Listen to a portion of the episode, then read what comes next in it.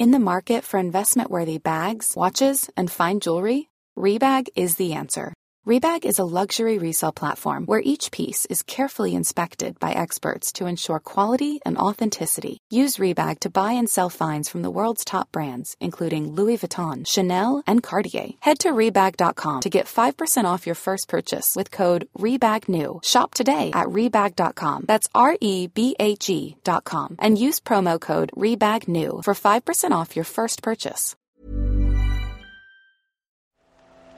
The Telegraph. The Telegraph. Podcasts.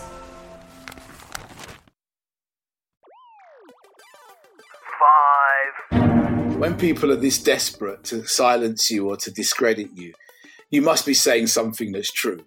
Four. Well, I think the Telegraph readers generally agree that Mr. Gove can shove his COVID passport up his precautionary principle. Three. Economical with the actualité, as Alan Clark told us. You know, we're Alice in Wonderland fallen down the rabbit hole.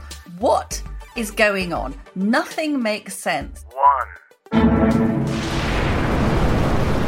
We have liftoff.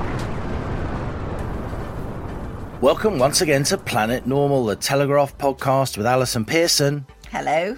and me, Liam Halligan. The government spent months pronouncing on the dangers of COVID.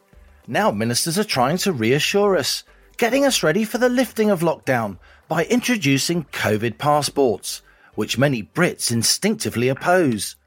More than 70 MPs, including over 40 Tories, have signed an open letter to Boris Johnson, rejecting the use of so called vaccine certificates. Keir Starmer's Labour Party may also say no, meaning the government could face defeat. This is a busy voyage to Planet Normal co pilot, including the first interview with the chairman of the government's Commission on Race and Ethnic Disparities. A Londoner, born of Jamaican parents, Tony Sewell's been dubbed a Nazi by radical critics after his report actually praised aspects of race relations in the UK. But before that, Allison, COVID passports. You've had your jab, you're ready for the lifting of restrictions, but something tells me you're not a fan. Have we been sold a pup, Halligan? there we were. There he is. there he is. We went along, didn't we, to have our jabs because the Prime Minister told us that the vaccine was the cavalry coming over the hill to roll back, you know, all the restrictions. And uh, he could hear the toot, toot, toot of the bugle of the cavalry, which meant freedom was coming. And, uh, and I think that's the basis on which many of us signed up for the vaccine. I didn't I think we've mentioned before on Planet Normal, I didn't feel in, in, un, under any personal threat from it, but I was anxious to help my society, particularly for the young and the old and the and the lonely, to get back to normal. We've both backed that, haven't we? We've both really had very positive experiences and, and praised on our podcast and to our friends and professional colleagues the vaccine jabs that we had, and we've both got a second jab to come. We have, and we've got a bit of criticism for it because I know quite a few listeners have been a bit more cynical about the vaccine, and I can understand that. But, you know, as I said, my priority has been restarting society because the collateral damage we talk about every single week on Planet Normal is so great that, you know, I'd rather sign up to something like the vaccines. Now, here's a puzzle for you, Halligan. Go on. On the 3rd of April, which was Saturday, Matt Hancock, who I believe is the Secretary of State for Health, tweeted, The vaccine is our route to normal. And on the 5th of April, 48 hours later, Matt Hancock tweeted, Reclaiming our lost freedoms and getting back to normal hinges on us all getting tested regularly.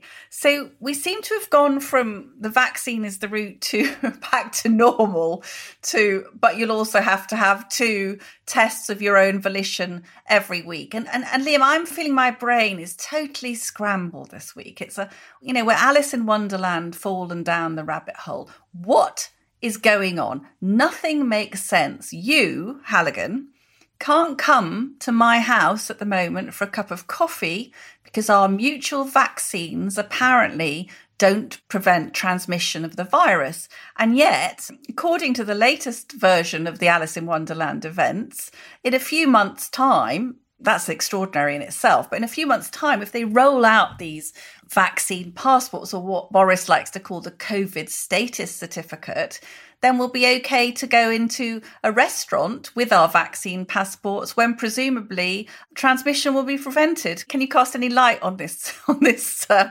white rabbit logic that we're being subjected to? At a time when so many people in this country, young and old, young and old, really are at the end of their tether, lockdown fatigue, mm. all the denying of, of human contact, impact on education, and so on. We've been through all this. Our wonderful vaccination program, which it really is the leading program among the large economies of the world, a really incredible achievement we can all be rightly proud of.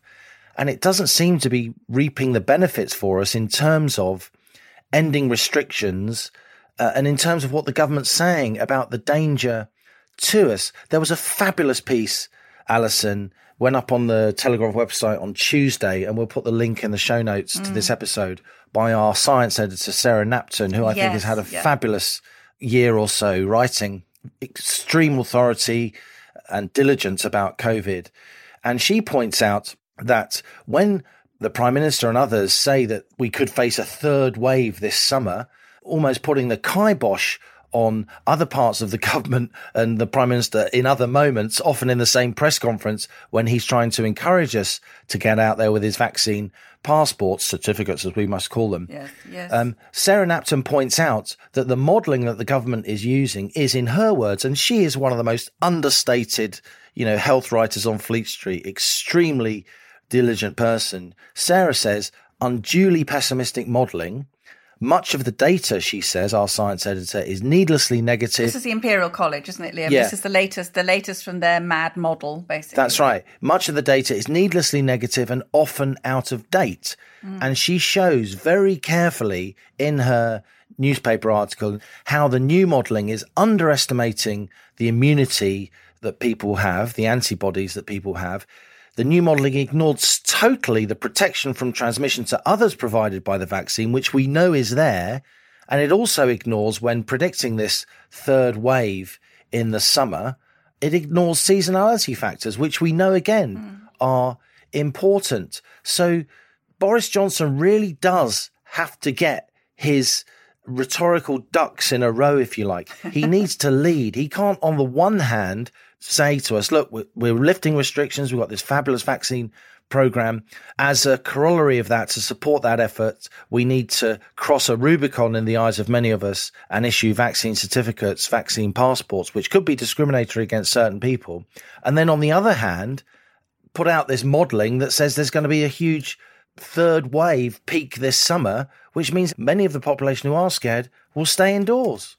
Yeah, but my question is what the hell is going on? Can we can we speculate, Liam? So is Boris, you know, flanked by his guards or his masters, Whitty and Vallance, are they saying to him, if you don't push through this vaccine passport, COVID ID, which he doesn't want us to call it, we will force you to keep social distancing. I don't know what you thought. I thought on Monday at the press briefing, Boris looked unbelievably uncomfortable. Yeah. This is the politician who, back in 2004, said about identity cards they were a, a recipe for tyranny and oppression. If I'm obliged to have one by the emanations of the state, I will grind it up and eat it on my cornflakes. So no wonder he looks shifty, because this is introducing something to which he has always been violently opposed. And another very excellent uh, Telegraph columnist, Philip Johnston, wrote a, a, really good column as well this week. And, and Philip said,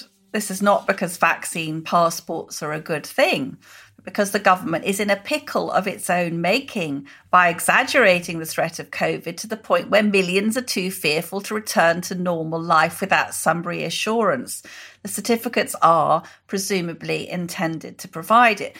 Now, my quarrel with the vaccine passport is not just that it's scientifically just not necessary. I mean, we know that last summer when we didn't even have the vaccine that the numbers were flatlining, weren't they? I mean, yeah. where are all these dead people that Imperial College is predicting are, go- are going are going to come from? I mean, it just beggars belief. But on the other hand, I think let's be charitable. What are they trying to do? So they're trying to persuade the younger cohort to have the vaccine But any public health expert will tell you, Liam, that coercion makes people very angry and resistant to having the vaccine. And this also makes people like me who've had the first dose of the vaccine think, why the hell should I have the second dose of the vaccine? Because I've been lured by a false prospectus. So, yes, you mentioned, didn't you, that the Labour Party may finally be waking from its trusting coma and acting like an opposition and challenging these passports. Certainly, for Jon Ashworth said that they wouldn't want people to show a passport to go into a shop. Following Ed Davey's Lib Dems, we should give them a mention. Absolutely, yeah, I know, I know. They've Uh, rediscovered the Liberal in their title. Liberal and Democrat. Um, but what we've also seen this week is is two slightly more positive things uh, for me. Is Joe Biden's White House spokesperson said that there was no way that they would be supporting a system that required Americans to carry um, any sort of vaccine credentials. So that's because it was, you know, it was it was against the traditions of liberty of that nation. So that might give our leaders pause for thought. I'm also seeing as well something that just really upset me. I mean, we had Hugh Osmond. You interviewed him a couple of weeks ago. Brilliant guest, you know, pivotal figure in hospitality there. He's the founder of Punch Taverns, Britain's leading publican, if you like. Yes. And Sasha Lord, the nighttime economy advisor for Greater Manchester, bringing this High Court challenge. And they're rightly asking why can non essential retail open next week when COVID secure pubs and restaurants can't? But Liam, what I'm seeing is a really dreadful moral blackmail. So essentially, what they seem to be saying to you know pubs or or shops is if you accept these vaccine passports we will let you remove the social distancing measures which hamper your business. But if you're very naughty and don't comply and um, insist your, your guests or customers have the vaccine passports we will make insist that you continue to impose the social distancing measures which will make it impossible for your businesses to break even. Does this sound to you like the action of a conservative government? I really am thinking have i voted for these people was it was it all a bad dream They really have got themselves into a mess. Just to mention that Hugh Osmond, Sasha Lord thing again, and to give listeners the dates precisely. So on April the 12th, as you say, this coming week, if you like, outdoor hospitality and non essential shops will open. So pubs and restaurants uh, al fresco. And it's only on May the 17th that pubs and restaurants will be able to operate indoors. And the vast majority of pubs and restaurants are only indoors. And this is a sector that employs, you know, 10% of our workforce, particularly young people, of course, many family businesses. And what Osmond and Lord have cleverly done is that they've gone to the High Court and sought a judicial review. And the government's trying to ignore them. Osmond and Lord want evidence, scientific evidence, discriminating against indoor pubs and hospitality, which are often much better ventilated than non-essential shops Indeed that can are, open yeah. five weeks earlier. That's the crucial thing, as as Hugh explained so brilliantly on the podcast a couple of weeks ago. And then along comes a High Court judge, Mr. Justice Swift, what a brilliant name, and said to the Department of Health and Matt Hancock, look, you've got to respond to these guys. I want this expedited. I want this happening quickly because, of course, April the 12th is fast approaching. So we'll see what happens there.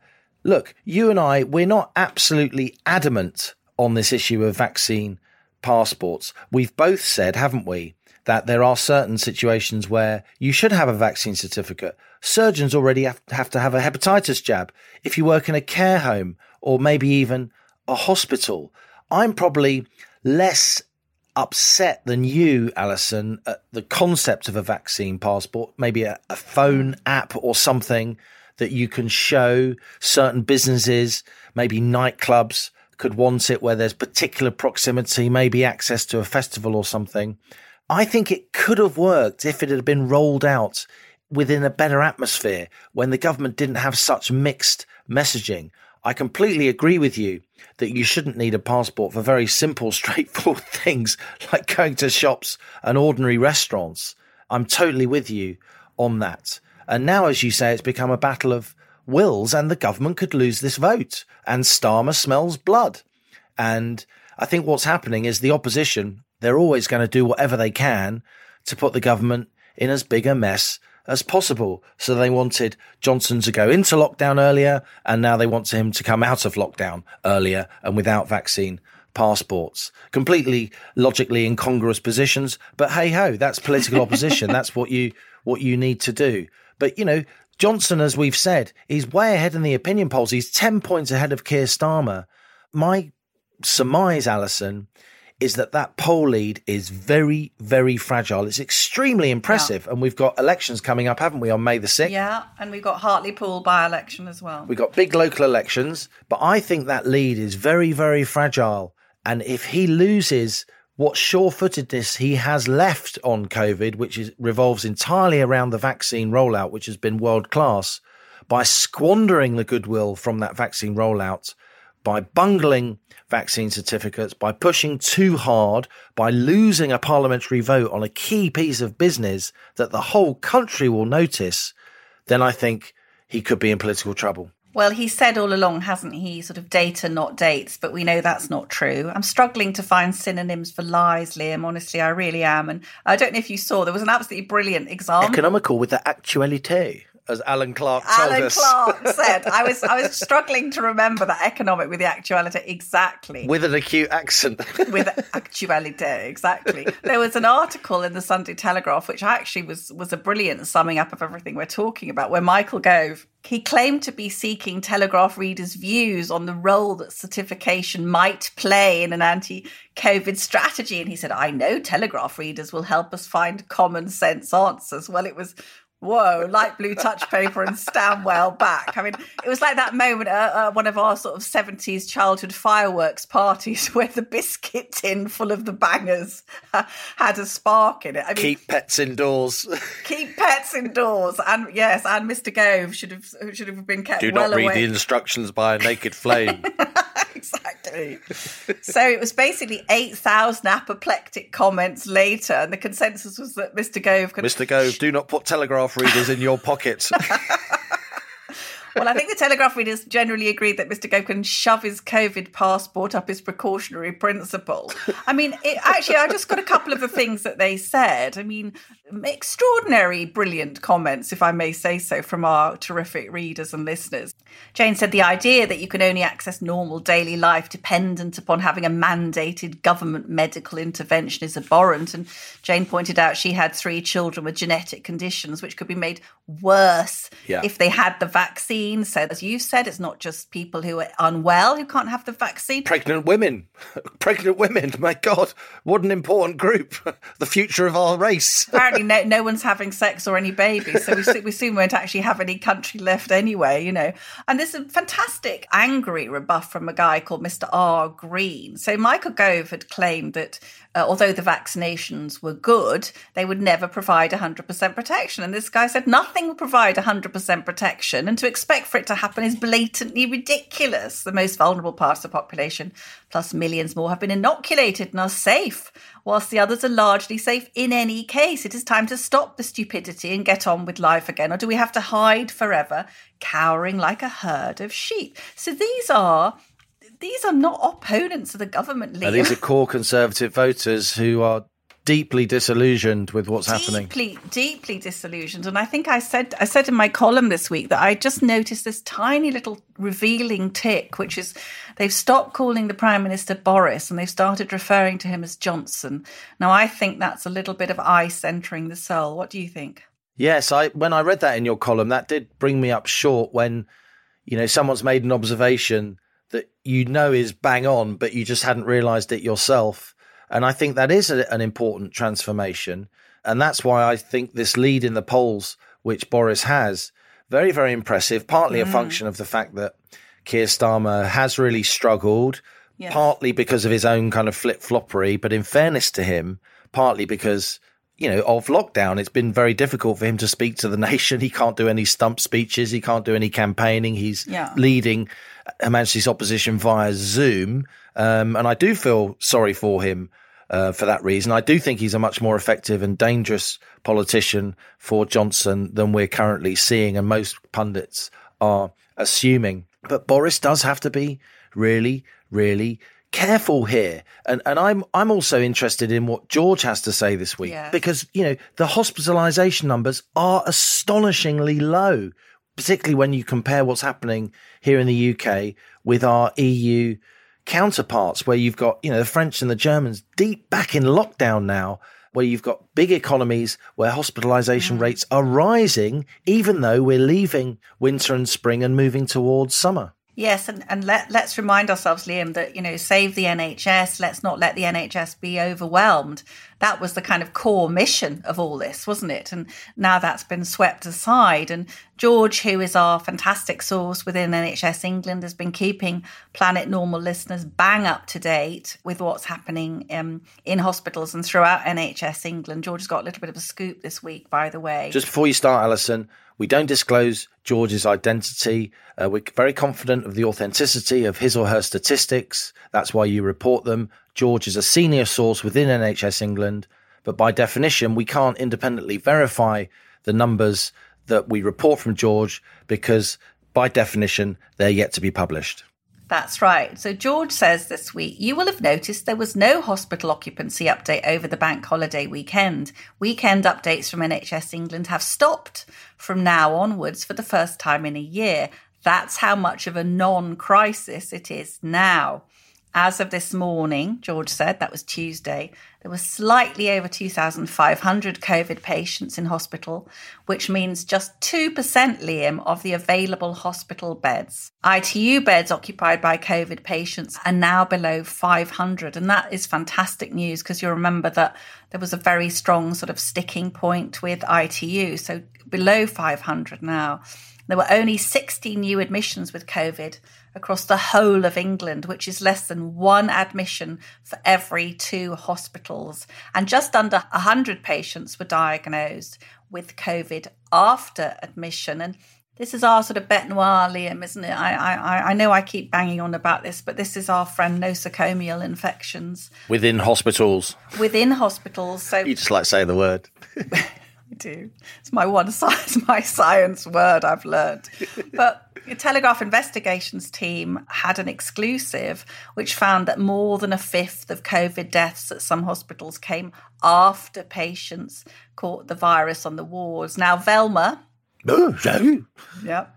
Velma's predicting that extremely poor infection control in the NHS is going to be the dirty secret that will feature prominently in a in a public inquiry. Now, now about that inquiry, got a little bit of insight here. George says, I see that Chris Whitty appears to be manoeuvring himself to a more pragmatic standpoint all of a sudden, telling a parliamentary committee that we will soon be treating COVID just as we treat flu. And by the way, Liam, if that's the case, what's the point of two tests for every adult in the country for a week when we certainly don't do that for flu? But George says, George continues, they are all repositioning themselves now before the public inquiry gets underway. NHS England have already started the process of appointing the first couple of people to set up the inquiry hub. They will be responsible for furnishing the public inquiry with any evidence or requested documentation. At this stage, they are setting up the processes which will be able to source that evidence from across the organisation. So that's just a sign, I think, that they're sort of starting to get that ready in the background. And I think we'll have we should view the performance of the scientists and the politicians now through that knowledge.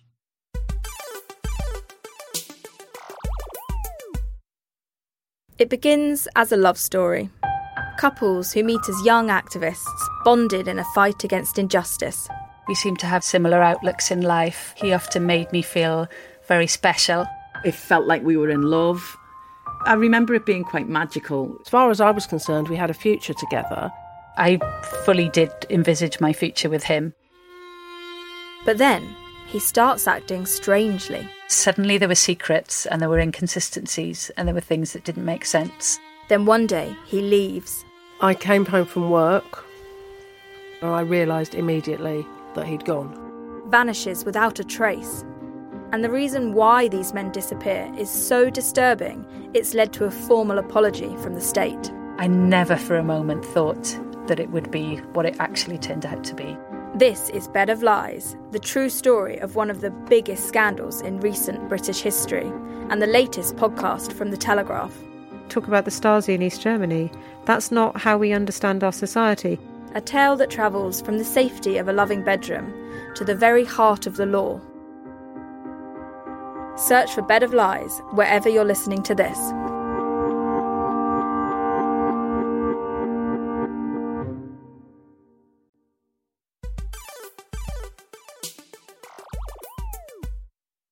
In the aftermath of the Black Lives Matter protest last summer, Downing Street launched the Commission on Race and Ethnic Disparities. Chaired by educationalist Dr. Tony Sewell, the Commission reported last Wednesday. It concluded that when it comes to life chances of the UK's 13% ethnic minority population, factors such as geography, family, influence, socio-economic background, culture, and religion are more important than race. While racism unquestionably exists in the UK, the progress made by ethnic minorities in Britain over the past 50 years should, the report concluded, quotes, be regarded as a model for other white majority countries, end quotes. Sewell was born in London to Jamaican parents. His nine fellow commissioners are almost all from ethnic minority backgrounds too. Yet since their report was published, they've been pilloried by many on the left compared to members of the Ku Klux Klan by a Labour MP, with Sewell himself likened to Hitler's Nazi propagandist Joseph Goebbels by a Cambridge University academic. Tony Sewell spent his career either as a teacher, an education researcher, or a community and charity leader working predominantly with youngsters from ethnic minority backgrounds. I started by asking him how such harsh criticism made him feel. I mean, as far as I'm concerned, I'm I'm not really going to entertain that thing about me feeling anything really because I'm, I'm I'm kind of used to it. I'm fairly thick-skinned, and I think what this has done is it's just been disruptive enough so people can think about the issues. And and, and for me, I think your listeners and, and, and yourself want to really understand, and this is where we, we kind of people do avoidance things really as to how can my life be better how can I really get on and progress? What you know, I mean, you know, am I being taken seriously? You know, um, whatever background I'm from, are there barriers, particularly to do with race, that's stopping me progressing? And if they are, what are they? And if they're not those, and, and this is the kind of conundrum we came up with in the commission, what are those barriers, it's particularly on, on the race front? And absolutely, without any doubt, and I want to say this loud and clear, we are not deniers of racism. Racism exists and it's in the lived experiences of people and you can't be you know you, you can't be shallow on that however when it comes to looking at the particular disparities that um, people face in, in, in, in areas of education, um, health, crime and policing, and employment, uh, we found a, a, a, a myriad of, of causes um, when it look when we came to looking at that disparity. So that, that, that's really all we we came up with, and we just wanted to make the thing a little bit more complex, and, and, and that's all. It was no big agenda here. So where is that anger coming from? From the left and even from the mainstream Labour Party. Your report does reaffirm, quotes, outright racism still exists in the UK.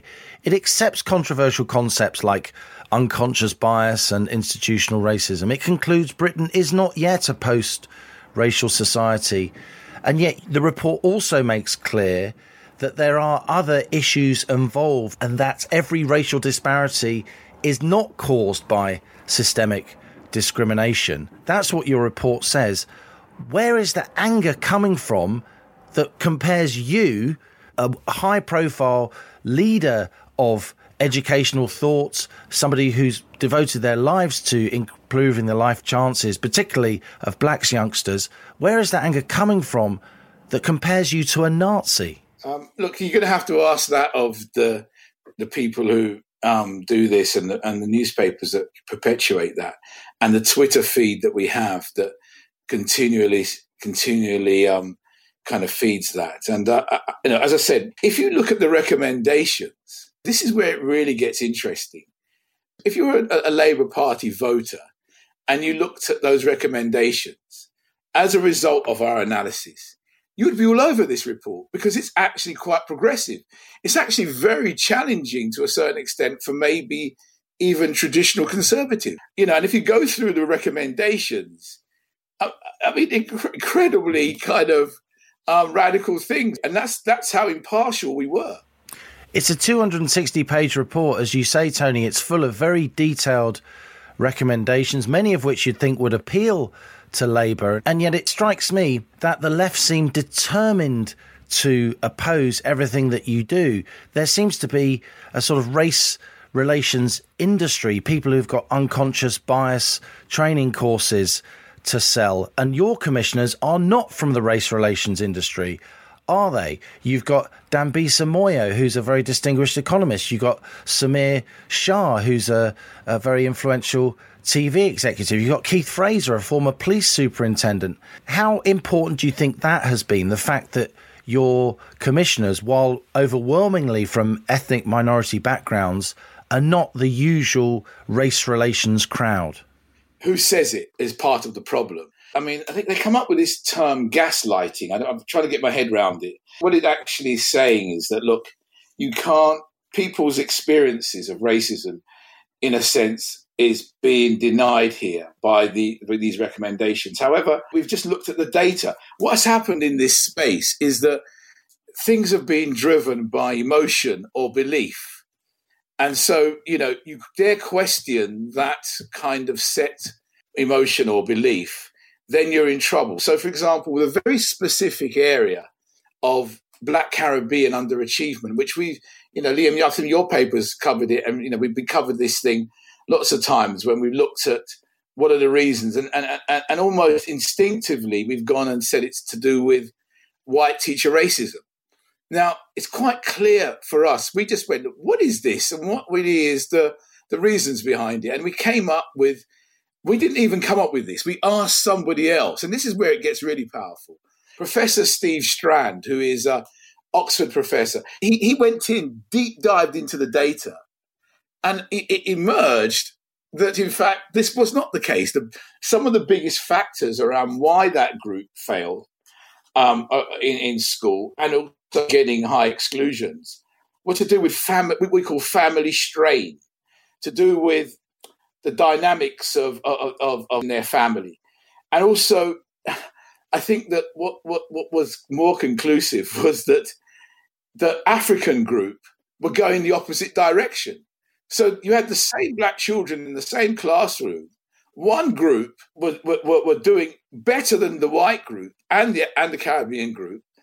And also twice, you know, I mean, in terms of exclusions, that you know, their numbers were, you know, two, two times more, less likely to be excluded than the Caribbean group. Yeah, the BAME acronym doesn't apply there. And that's the problem we've always had. These race reports been able to kind of go underneath the radar by for example, not dividing up the cake in sophisticated slice. So, for example, not looking at the fact that the experience of black Caribbeans are completely different than the experience of black Africans. They are different. Their outcomes are different. So, what we need to know is understand why that is and what are the factors uh, for the two performing differently. Come up with some key recommendations for that um, that, that, that, that Labour would love.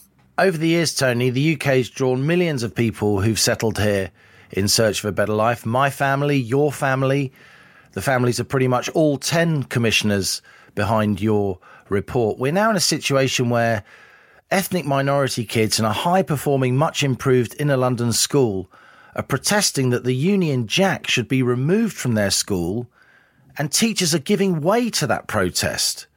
What are the dangers of that? And crucially, how should the government react to such a situation? I think one of the ways in which you can deal with this issue is, and we solve this in, in the curriculum change that we want to have in schools. Nobody is asking for the decolonization of the curriculum or anything like that. The existing curriculum, we think, could be modified and, and resourced better so that, in fact, children in those schools really feel that they're understanding what Britishness really means and how you can engage with it. We're talking about resourcing a curriculum that talks about, for example, the traditions of Southeast Asia you know, to Britain and how Britain also influenced negative and positive those other Commonwealth countries. Uh, and- we want we want a stern debate around slavery, how awful it was, and how the fact that this thing was destructive and was a system that made just profits for the empire. We need to we need to bring those facts out, but we also need to talk very clearly about how, in fact, there was the whole way in which Britain itself um, features in, in these societies and how, in a way, they develop alongside the African roots and how they re kind of worked that and kept that to resist this system. These are the kinds of things that we would like to do in the curriculum. And we think that if children, young people had exposed to these kinds of things, which are in the existing curriculum already, is that teachers don't teach that, then they would be less inclined to take down Union Jacks, etc. I mean, how do you feel as somebody whose parents came here in the 50s, part of the Windrush generation? Your mother works in a factory, your father was a car mechanic. The scouts and the church groups were influential in your upbringing. You got a PhD, you're a highly respected professional guy. You're watching young black kids today trying to burn Union Jacks on the cenotaph. How does that make you feel? How does it make you feel when you see the Met taking the knee in front of violent black protests? On all those points, I'm going to sort of say that I think often that's to do with some of the emotional responses that people are having to issues. And I think what we've done in this report is we've stepped away from that emotion and we've just given people the facts. And I, uh, and I would just keep appealing to people to look at the evidence and look at the real facts that are going to really help you in terms of your, your life and, and, and, and changes in your life. At the moment, we need to help some of those um, black parents, some of those um, communities, Pakistani communities, for example, really help them in terms of jobs, in terms of education, and really focus on that. Does it help, Tony, when the when the Met take the knee in front of violent protesters, given that the facts suggest that evidence shows that race relations, police action in the UK is very different from the US? London is not Minnesota. Let me go back again and say I just simply am not interested in gesture politics. It's not for me to comment on what the police do. However, we have got some really interesting, solid recommendations for the police. One of them is a residency proposition that, in fact, you can only join the police if you live in that area. We know that the Met want to do that and they, they're behind us in this campaign. I know Cressida Dick liked that idea. And so, what you're going to have and this is where the thing get, gets really interesting. And, and if you took, again, if you take our recommendations seriously, you're going to not have a situation where in Tottenham or whatever, you have a police force that is 90% white policing a community that is 95% ethnic minorities. That will shift. Again, a radical recommendation. In this report, what we're saying is that there's a real issue of trust between communities and the police and we've got up some solid recommendations to break down that trust problem. One of them being this issue of residency. Some ethnic minority academics, Tony, I must put this to you, uh, that are included in the acknowledgements of the latest report, they deny involvement. They say their names have been added to lend a, quotes, veneer of credibility. How would you respond to them? There was no way that we, you know, put in clandestine names into the report that weren't, you know, given their consent. So I think that's a bit of a mischief making. And again, you can see there's a sort of sense in which a certain kind of politics here wants to undermine the report. And I would just urge people just to ignore that. When you compare your life chances, Tony, as somebody who grew up in South London in the 60s and the 70s, compared to the life chances of a young working class black kid today, how do you think they compare? there's been significant improvements in terms of life chances. And when I was growing up in the 70s, one of the issues about the, the life chances is it does evolve around more complex issues at the moment that we're seeing. Now, a lot of male and female really are ending up going to university, which is interesting because that was part of almost Tony Blair's vision of getting more kids into university. We've got a bit of a conundrum here because what's happening is that the majority are going to um, what we call kind of second tariff universities, yeah, not the top ones, in inverted commas.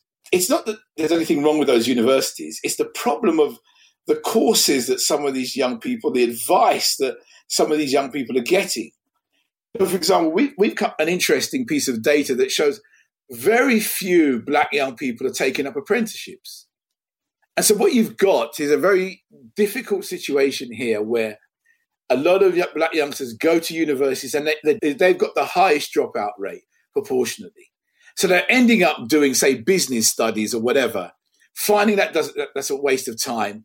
And then their lives are kind of devastated because they, they've got nowhere to go.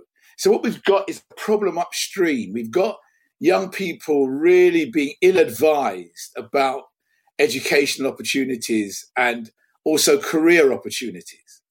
And we've got to really try and fix this. It is a disparity racially, but you can see that it, it's not necessarily about racism here. It's just about poor advice and poor guidance for those young people.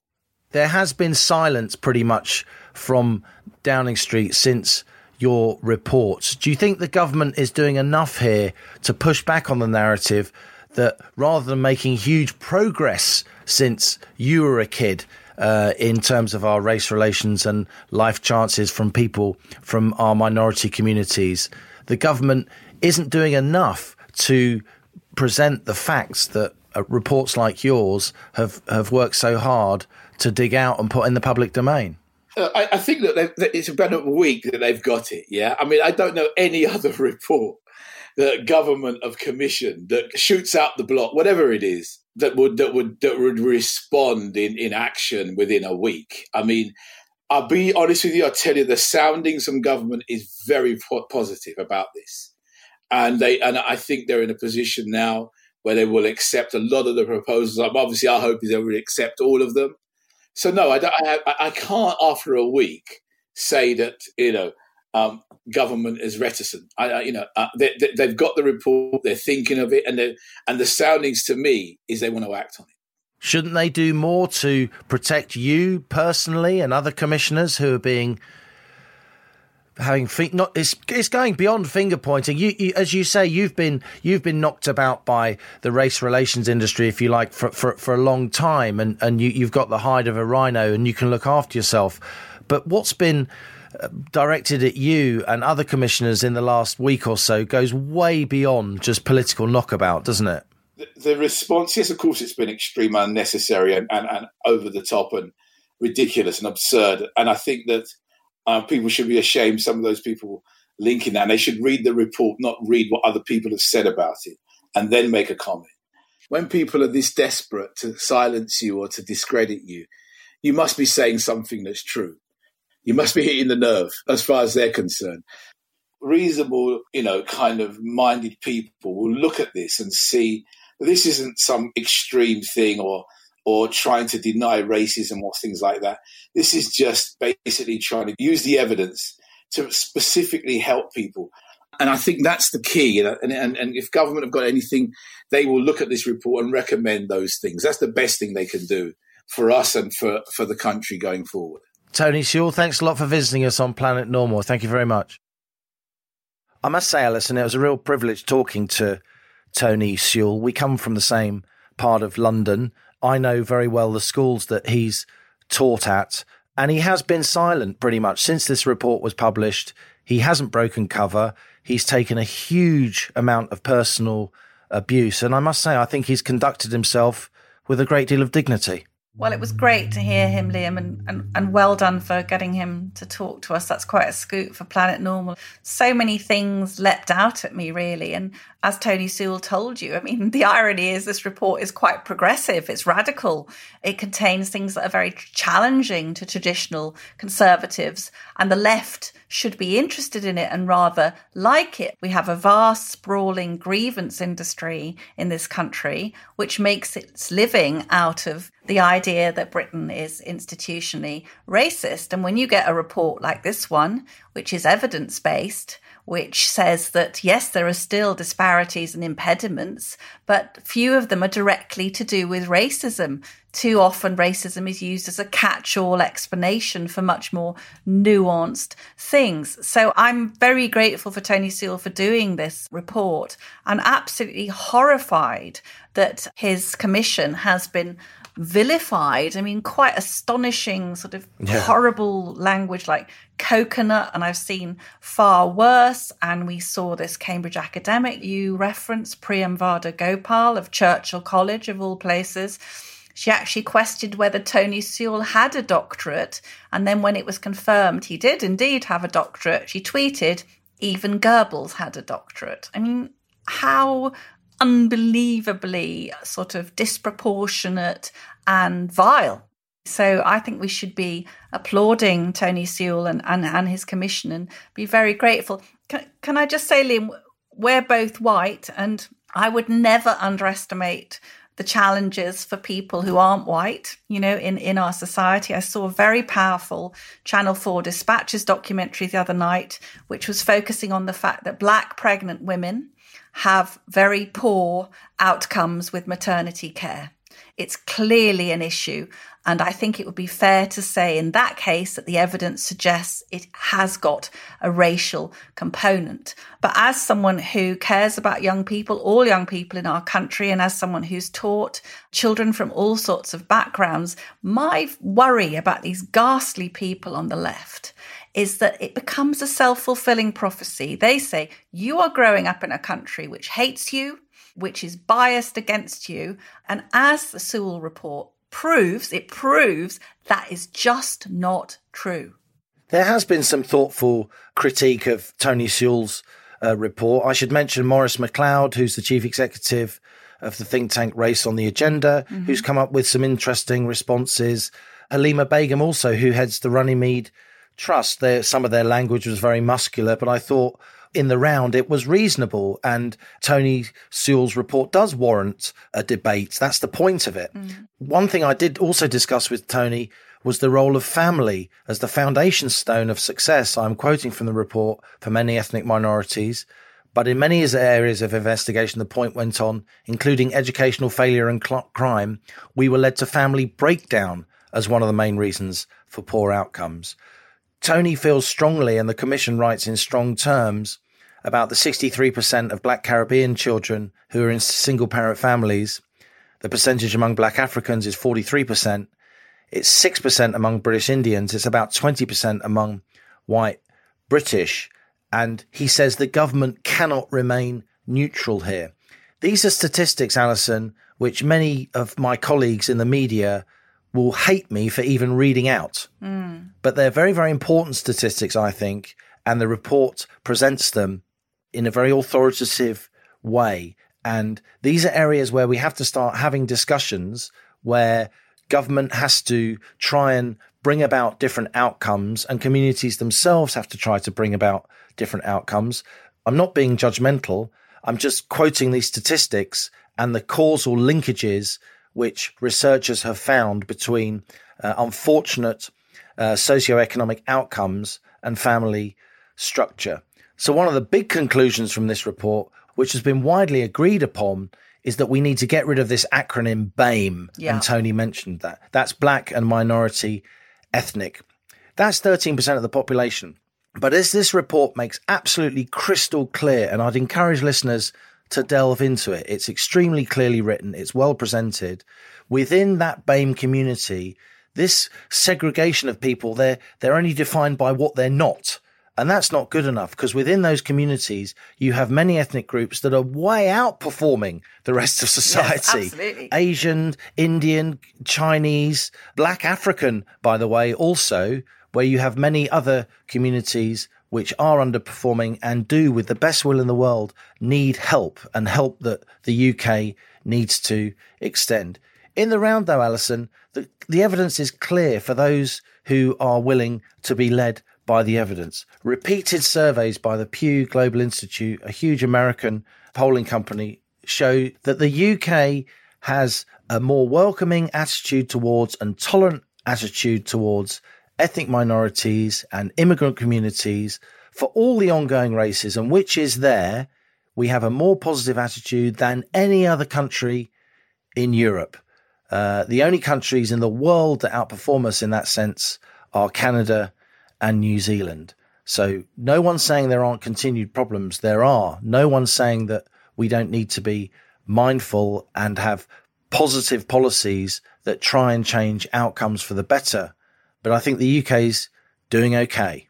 How did we get to the tragic position, Liam, where emphasizing the, the role of strong families in raising happy and successful children came to be seen as right wing. It's absolutely extraordinary. And I did think one of the most interesting things Tony told you was that in a given class, a black African child can be doing really well and a black you know caribbean child can be doing not so well and it isn't the color of their skin. But there are people who are you know as we've said hugely resistant to that message. I don't know if you saw kemi badenoch the incredibly impressive government the women's minister she said this week, in response to the people being attacked, the members of the commission being attacked, she said that some people have made it their mission to punish any member of an ethnic minority who steps out of line and dares to give an alternative view. This creates a, a chilling effect. And like you, Liam, I've been doing a bit of digging around, and there's a, an amazing, vast 2018 European Union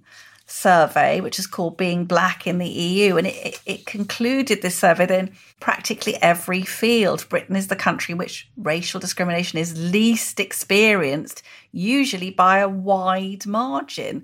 And I don't know, I'm listeners, Planet Normal listeners might have had the same reaction as me when they turned on the BBC News the same day that Tony Sewell's report came out. It was a very aggressive young woman reporter, and she was really letting her interviewee have it. She was making no attempt to hide her contempt for the findings of this report. Something, again, we've talked about a lot, Liam, on Planet Normal. We have an establishment which really revels in thinking the worst of our country, why would people not be excited and grateful to read this report with all its reservations to think actually, you know, we're doing pretty well. You know, we're, you know, not perfect, but we're doing we're doing pretty well. And I thought that that should be a source of pride, but people want to knock it down because it doesn't fit the victimhood narrative. And I don't think that does any favors to children from ethnic minority backgrounds.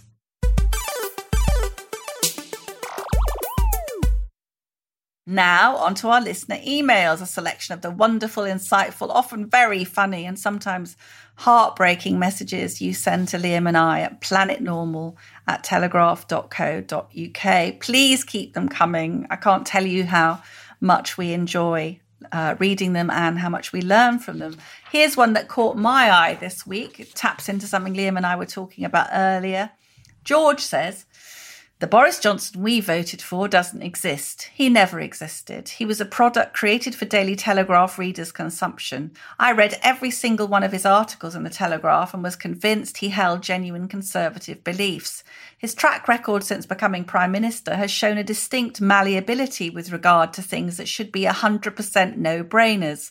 Vaccine passports are just the latest in a series of things that show he really has no genuine conservative beliefs at all the failure to denounce the Marxist BLM disturbances, the failure to say something like President Macron about statues, not one will be taken down, his response to the race report last week or non response, the constant goalpost moved on COVID.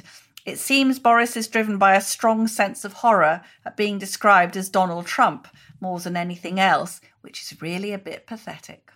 This is one from Tim Allison, a cheery one. You'll like this. I'm writing as leader of an Explorer Scout unit in Dartmoor National Park. The young people in our unit are aged between 14 and 18. Despite COVID restrictions, we've met whenever we've been allowed to, including a night hike and a mystery tour. Mm. When we couldn't meet, we've undertaken meetings via Zoom, with many activities including cooking fudge, a self defense course, planting sweet peas, careers talks from those working in the field, escape rooms, making pancakes.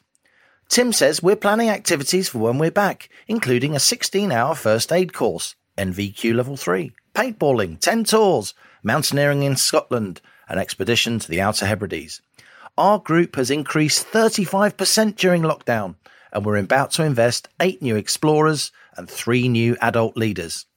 During this last year, the young people have been an inspiration to us leaders. They've attended meetings, in quotes, and contributed massively to each other's and our happiness. They've missed out on face to face contact that would ordinarily be a central part of what we do in scouting, but they'll go through their lives knowing that they cope with extraordinary circumstances and had the strength to deal with whatever is thrown at them. They will have gleaned positives from their experience, and hopefully the negatives will fade or be learned from as well. These inspirational young Explorer Scouts have done their best, says Tim. Explorer Scouts, Planet Normal, salute you. Oh, Tim, can we come and join in? Anything which combines sweet peas and fudge is all right by me, Liam. Put me down for that 16 hour first aid course. Okay, you're going to have to brace yourself, co pilot Halligan, because Nick has written into us. Back at the end of February, Planet Normal told my wife Joy's story as an illustration of what has gone wrong with the NHS during COVID. You may recall that it was particularly pertinent to me as I previously was the chair of an NHS hospital trust. I'm very sad to report that our story does not have a good ending. The cancer that was not diagnosed because our GPs would not see patients face to face has spread not just to Joy's bones but also into her brain. Her body has not been able to cope and she has progressively become weaker to the point that she is too weak to commence the full cancer treatment. Joy has been in and out of hospital, but yesterday I was told that they cannot stop the spread of the disease and she only has weeks to live. We are arranging for her to return home for me, our family, and the various support services to care for her in this end of life period. Joy is only 69, and we are both shattered and distraught that our lives together, married for 46 years, are being cut short so cruelly. She is frightened and fearful, while I cannot contemplate life without her. My anger and frustration with the idiocies of this government, with its paranoia about a disease which is undoubtedly serious, but does not justify the restrictions on our lives that are imposed through a strategy of fear, has no bounds. As they carry on with the farce, my anger just grows further. Turning the NHS into the National COVID Service has caused my wife and I endless pain and suffering. As far as I, my family, and friends are concerned, we will hug as much as we like. We will do what we want in our own house and garden, and we will not be told how to behave and what to do by some cruel, well fed, and protected scientists and their appalling models. Professor Neil Ferguson and his ilk, who still pop up on the BBC pontificating like tin pot gods, have so much to answer for. And those scientists who disagreed with them are still regarded as beyond the pale, even as the policies of lockdown, test and trace, quarantine, etc., are shown up for what they are. It is truly appalling, and our lives have been wrecked as a result. Thank you, Boris, Professor Whitty et al. Yours was disgust, but please keep going with Planet Normal because you will win in the end. Nick. So, so sorry, Nick. My God, that's devastating. So sorry for you and Joy. And, and I wrote back to, to Nick. I emailed Nick this morning, Liam, and I said that he and Joy represent many of the unnecessary casualties of cruel lockdown, which has uh, uh, meant that people like Joy, who should have been able to see a doctor, were not seen. And that raises all sorts of questions, I think, about the role that the NHS has played both in saving lives and in tragically in destroying lives. God, Allison, that's absolutely d- devastating. Oh, Let's just leave it there for another week. Yeah. From Planet Normal. As ever, listeners we'll be responding to comments on the Telegraph website on Thursday morning, the day this podcast is released between 11 and 12 noon. Thanks as ever to our producers Louisa Wells, Isabel Bouchard, Elliot Lampitt, and our editor Theodora Laludis. Stay safe and stay in touch with us and with each other. Until next week, it's goodbye from me. and it's goodbye from him.